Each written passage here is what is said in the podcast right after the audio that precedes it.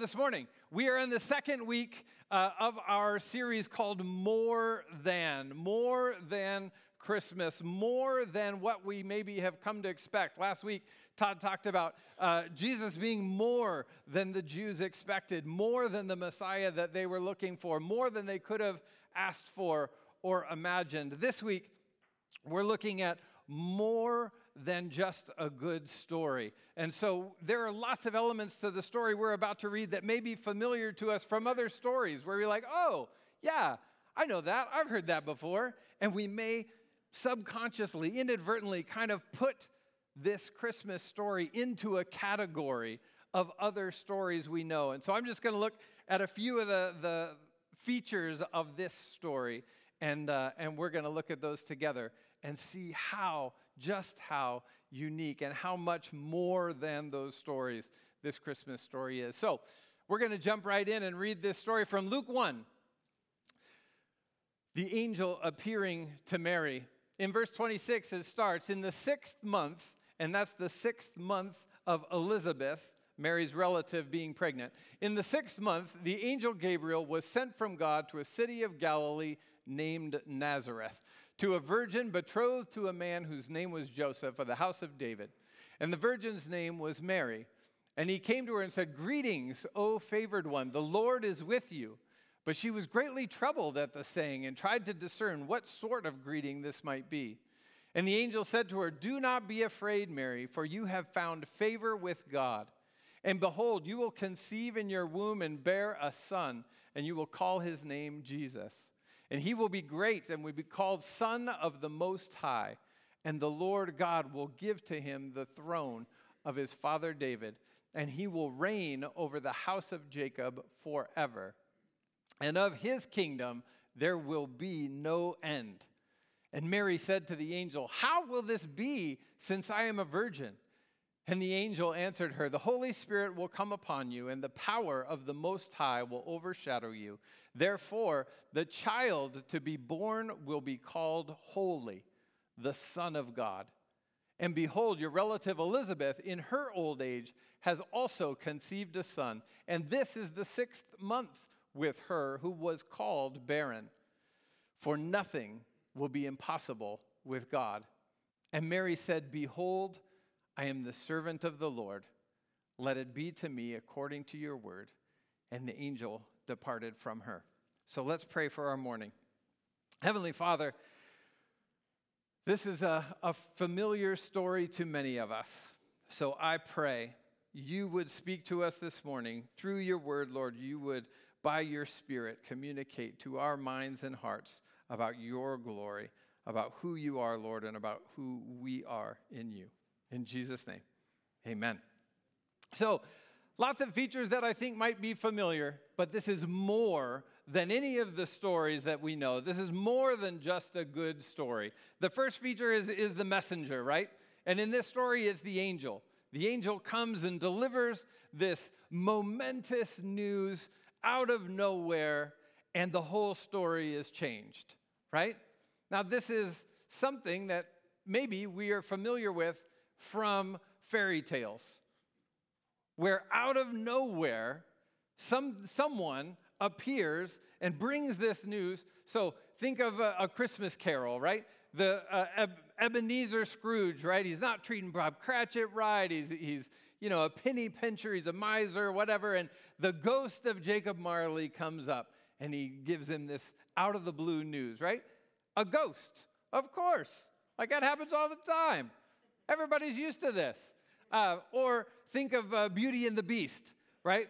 The, the old woman who's really this powerful sorceress comes to his door, and you know the prince is living his best life. He treats her rudely, he sends her away, he doesn't help her, and then you know she curses his castle, curses his cows, curses him. Everybody's cursed, and the f- story changes completely from there. Or uh, the owls uh, Harry's owl, uh, Harry Potter. You know, he's he's uh, he, he's living his worst life. If you've seen the movie, under the, under the stairs uh, at the Dursleys' house, and and then all of a sudden, all these messages come. And, and the owls are delivering the messages that let Harry know he's supposed to go to school at Hogwarts, right? These are fairy tales, these are made up stories. They're supposed to be fantastic and extraordinary. But I'm afraid when we hear an angel comes, that we put it into this category and we say, oh, yeah, that's not weird. Remember Ebenezer, you know, Jacob, uh, Jacob Marley came to him, right? Oh, yeah, it happens. But this is, this is real life. What we just read is history, not fiction. And that an angel would appear to this young girl. Who might be more likely? I was thinking this week, you know, if, if we were trying to create the story that, that might be more, you know, feel more like history, feel more like, oh, yeah, yeah, that could happen next door. You know, maybe it's a prophet, one of those weird guys that eats bugs and lives out in the desert. Maybe he comes and delivers the message to Mary and says, hey, you're going to have this baby and it's going to be amazing and it's going to be from God. Then we would read it and we would say, oh, yeah, okay, God does that. Or Maybe it's, it's the Magi from the east. They come and, uh, and they tell Mary what's about to happen. Any of those, we would think, oh, yeah, that's, we wouldn't maybe necessarily immediately put it into that fairy tale category. My favorite is what if mute Zechariah has to deliver the news? Okay, so if you don't know the story, at the beginning of Luke 1, he is in the temple, in the holiest place in all of the Jewish religion, the Holy of Holies. One time a year, one priest gets to go in there and burn the incense in front of the altar of God. And Zechariah, Mary's cousin, gets to do it that year. So he goes in there, he's in the holiest place that they know of. And an angel appears to him and he's like, I'm not sure you're really an angel. I'm not sure you're really from God. How do I know? And he doesn't respond well. And so the angel strikes him mute. Now imagine Zechariah has to go tell Mary. Think of the drama that would be in the story if a mute guy has to go to Mary and tell her, hey, here's what's gonna happen.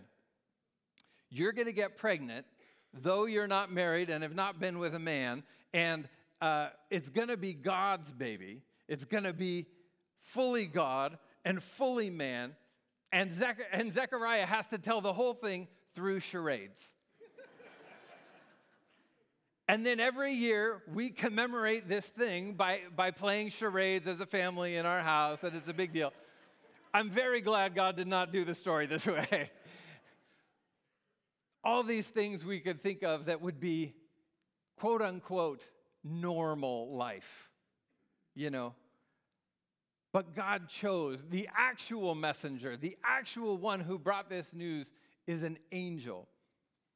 An angel with a name, lest we think this is just a, a spirit, an apparition, like the ghost of Jacob Marley. This is a, a person, but a person unlike what we know who just appears to her and yet stands. We learn from uh, earlier in the chapter, he stands in the presence of God. Remember, Moses, God, he wanted to see God's face. And God said, You, you can't. Your physical body cannot withstand it. You would die. But this present, this angel stands perpetually, continually in God's presence. And that's the honor that Mary is given as he comes to deliver this message. This is, short of it being God Himself, this is a messenger like no other. And this is not a fairy tale, this is real life coming to this young woman who, is not at all expecting it, an angel, Gabriel, was sent from God to a little backwater, nowhere, nothing town in this tiny little country to give a very specific, life changing, world changing message to Mary. And then the next feature is the baby. Right? And Christmas is all about this baby. The angel answered her. She says, How's this going to happen? And he says, The Holy Spirit will come upon you, and the power of the Most High will overshadow you. Therefore, the child to be born will be called Holy, the Son of God. And again, we have we have lots of stories. We hear stories all the time, whether they're on audiobooks or they're on they're made into movies or we're actually reading a book which I know is, is horribly passe, and I don't know, maybe, maybe no one does that anymore. But there are these things called books that people read. And there are all kinds of stories about sons of God, sons and daughters of God. And we could, if we're not careful, just kind of lump Jesus into this category. Um, children of the gods, like demigods from, from Greek mythology, right? Hercules, have you ever, maybe you never read the book, but you saw the Disney cartoon, right? Hercules is not, not that great of a character. He's not someone we would aspire to be. He's, he's ruled by his passions, he makes all kinds of mistakes. He's not God. He's like a super super person. He's like a super book, like a comic book hero. Uh, uh, he's a larger than life character. Um, my kids read these uh, Percy Jackson books. Percy Jackson is just, he's a normal teenager, he's a kid, but then he finds out, no, he's the son of Poseidon, an immortal woman. And, but he's just a kid, he's a teenager. He doesn't have any special powers, and then, you know, he, he learns what they are, whatever. Uh, but he's not, he's not God. He's like this less than kind of super kid. Or Wonder Woman, who is the uh, in the in the stories the daughter of Zeus and, a, and a mortal woman. Um, we have these stories in our culture that swirl around from movies or from comic books or whatever, and we think, oh, yeah, this is normal. But this baby that we celebrate at Christmas is anything but normal and way better than any of these things. It's funny, as I was looking uh, at, at just all the different comic book people and heroes, you know, they all have their vulnerabilities. All these comic book heroes, as cool as they are. And one of the writers said, Yeah, none of them are perfect because that would be boring. No one would read that comic book. We're going to look at just how amazing perfect looks like. So, the actual Son of God, not the, not the pretend half half, not the pretend, you know, uh, God's uh, coming down to earth and, and doing, you know, not that. We have another, we have another category that doesn't fit into those things. This is 100% God.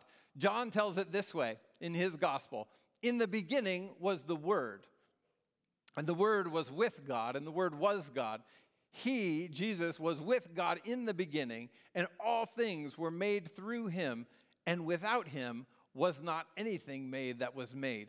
And the Word became flesh and dwelt among us. And we have seen his glory, glory as of the only Son from the Father, full of grace and truth. God who created everything, God who was before everything, the God of all creation. The way Paul says it in Colossians, he, Jesus, is the image of the invisible God, the firstborn of creation. For by him all things were created in heaven and on earth, visible and invisible, thrones, dominions, rulers, authorities, all things were created through him and for him. And he is before all things, and in him all things hold together. For in him, in Jesus, all the fullness of God was pleased to dwell. Not half half, not just a, a super guy, no capes. 100% God. And he will be called holy. The power of the Most High will overshadow you. Therefore, the child to be born will be called holy. Holy is a word that we don't use unless we're swearing, but it actually means something other than that holy. is the qualifier most often in the Bible attached to God. More than almighty, more than anything else. Holy. That he is perfect, a hundred percent, spotless, without blemish, separate from everything else in creation because everything else in creation is less than, is imperfect. Even the angels, the angels in heaven who've never sinned, who uh, have never done anything wrong. That angel Gabriel, who can stand in the presence of the holy God, is not as holy as God because he has the potential he could fall away as Satan did. But God is without blemish, without weakness, to be revered, to be worshiped, and all the people and the things that we call holy are called holy because they're dedicated to God.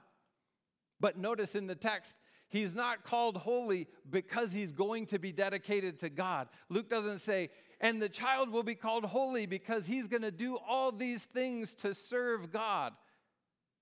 Notice he says he's going to be called holy because he's going to be born by the Holy Spirit. His very nature, his very essence is holy.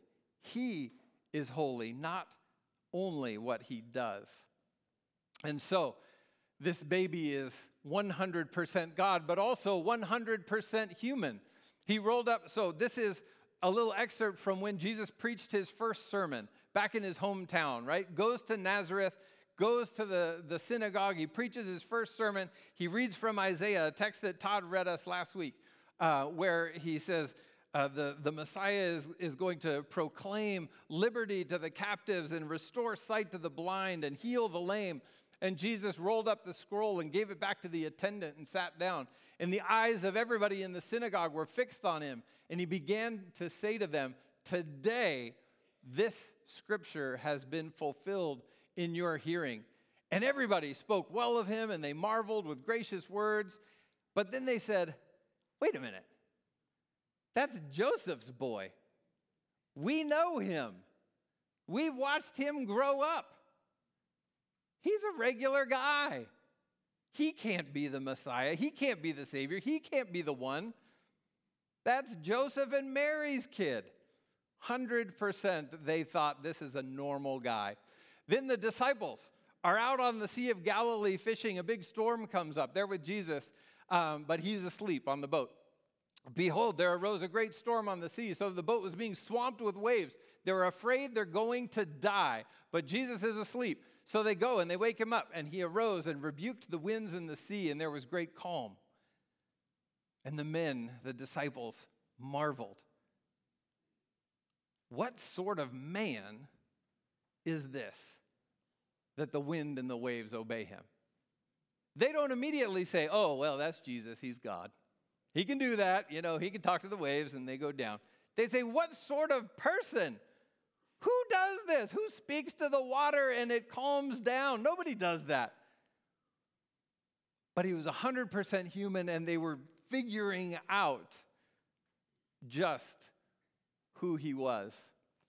So, 100% human, not an act, not a disguise. He wasn't just play acting the whole time. Ooh, I'm going to really confuse him here on this one.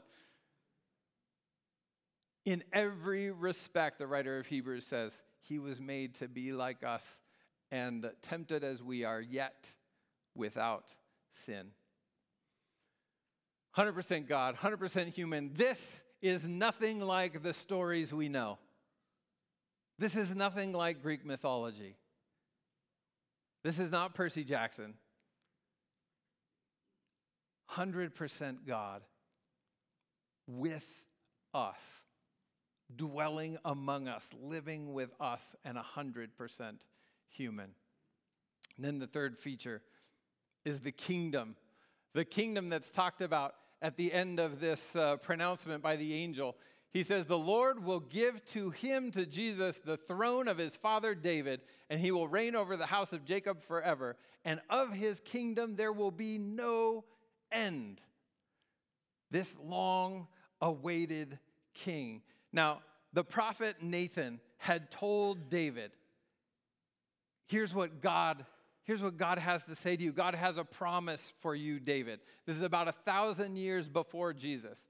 And through Nathan, this is the promise that God gives to David. David, when your days are fulfilled and you lie down with your fathers, when you're dead, I will raise up your offspring after you, who shall come from your body, and I will establish his kingdom. And he shall build a house for my name, and I will establish the throne of his kingdom forever. Amen. God gives David this promise a thousand years before Jesus. Now, if you're living in David's time and you hear Nathan give this prophecy, give this announcement, your kingdom is going to last forever. And in only two generations David, Solomon, and then it's broken. You might, like, uh, like one of my favorite characters in a movie, you might say, That John Denver, he didn't know what he was talking about. or, or Nathan, in this case, the prophet, that prophet Nathan, he did not know what he was talking about. Because Solomon comes along one kid later, and the whole thing's a mess. The kingdom gets divided in two uh, about 300 years after that. The north is taken into exile. 600 BC, the south is taken into exile. There is no kingdom. They're all kind of torn up and, and living all over the place in these other kingdoms. They're allowed to return in 450 but as Jesus, as, as Luke is writing about Jesus, Rome is currently ruling them. There's still no kingdom, even though they're back in the land. And they've been waiting a thousand years. Think of how patient we are with the things that we believe God is going to do.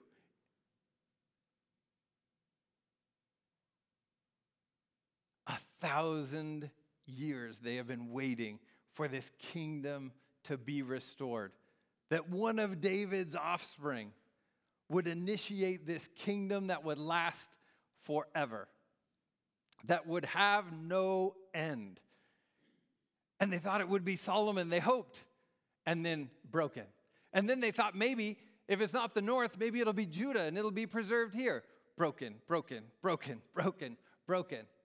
They get carted off into exile, broken. But God was faithful to his promise. This kingdom is not like any fairy tale kingdom. You know, all the fairy tales end with happily ever after, right? Nobody ever imagines that it's ever after. It's just till they die, right? And they lived happily until they died. It's not ever, it's not forever after. This is forever after. This is not like any of those other stories. He will give him the throne of his father David, and of this kingdom, of Jesus' kingdom, there will not be an end. So, more than just a good story. And here's where I, I want us to, uh, to, to just soak in what Christmas is and what Christmas means. The God of the universe, as best we can conceive of that, the God who created everything, the God who was before anything else and is the cause of everything else made himself known.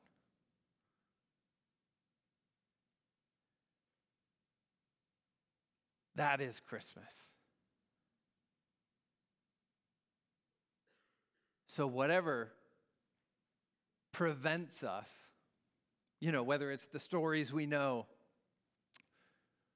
or it's other things, whatever prevents us from spending time in this will prevent us from really celebrating Christmas. I'll tell you what it is for me. I love reading. I love, you know, maybe too much the, the minutia of the story, right? Well, where was Mary when the angel talked to her? Were her parents home? Did she live with her parents or was she on her own? Uh, who was around? Did they hear? Did they see the angel? Did she tell them? Did she tell anyone but Joseph? These are things I want to know. Or, or this hypostatic union, right? This union of God and man, fully God and fully man. How does that work exactly? What did the church fathers say about that? What did the reformers say about that? I want to know. And I can get so wrapped up and make it a, a homework assignment that I miss this the God of the universe the God who created me, who created you, wants to be known by us. That's why he came. That he would be known, that he would make himself known. Now, I don't know what it is for you. Maybe it's not, you know, the church fathers. Maybe it's something else. Maybe it's the busyness, or maybe it's the, the parties, or maybe it's just the, the, the goodness of the season. But whatever it is, we don't need to throw all those things away, obviously. But we need to prioritize them. We need to put them beneath remembering the God of the universe, the honor befitting the message, the God of the universe was born as a child, as a baby, so that we might know him in a personal, in an intimate way. So he made himself known through the angel that we might see who this God is. He made himself known through this poor young girl and her faith. Lord, I am your servant. May it be done to me as you have said. I trust you the two miraculous pregnancies. This doesn't happen. Biologically, this is not possible. He made himself known through this baby, through the kind of man this baby would be. He made himself known through all that that baby would go on to be and to do. He made himself known through that thousand year old promise. If we doubt God's faithfulness, if we're tempted to say, well, well, he didn't answer today, maybe he doesn't care. A thousand year old promise, his faithfulness, and all the new promises through Jesus. I'm the light of the world, I'm the bread of life. I have water to drink that if you will just try it, if you will just accept this water that I offer you, it will become like a stream of living water in you that never ends. So, what does that mean for us? The first thing I hope that it means is that we are loved more than we can imagine or appreciate that the God of the universe would step out of the glory of heaven, the majesty of heaven, step out of being able to do anything at any time, all the time. Step into time and not be recognized as God. Though he's still 100% the God he was in heaven, no one recognizes it. Because he loves us. He loves and wanted to make himself known. Second thing I hope it means for us is that nothing is impossible for God. Absolutely nothing.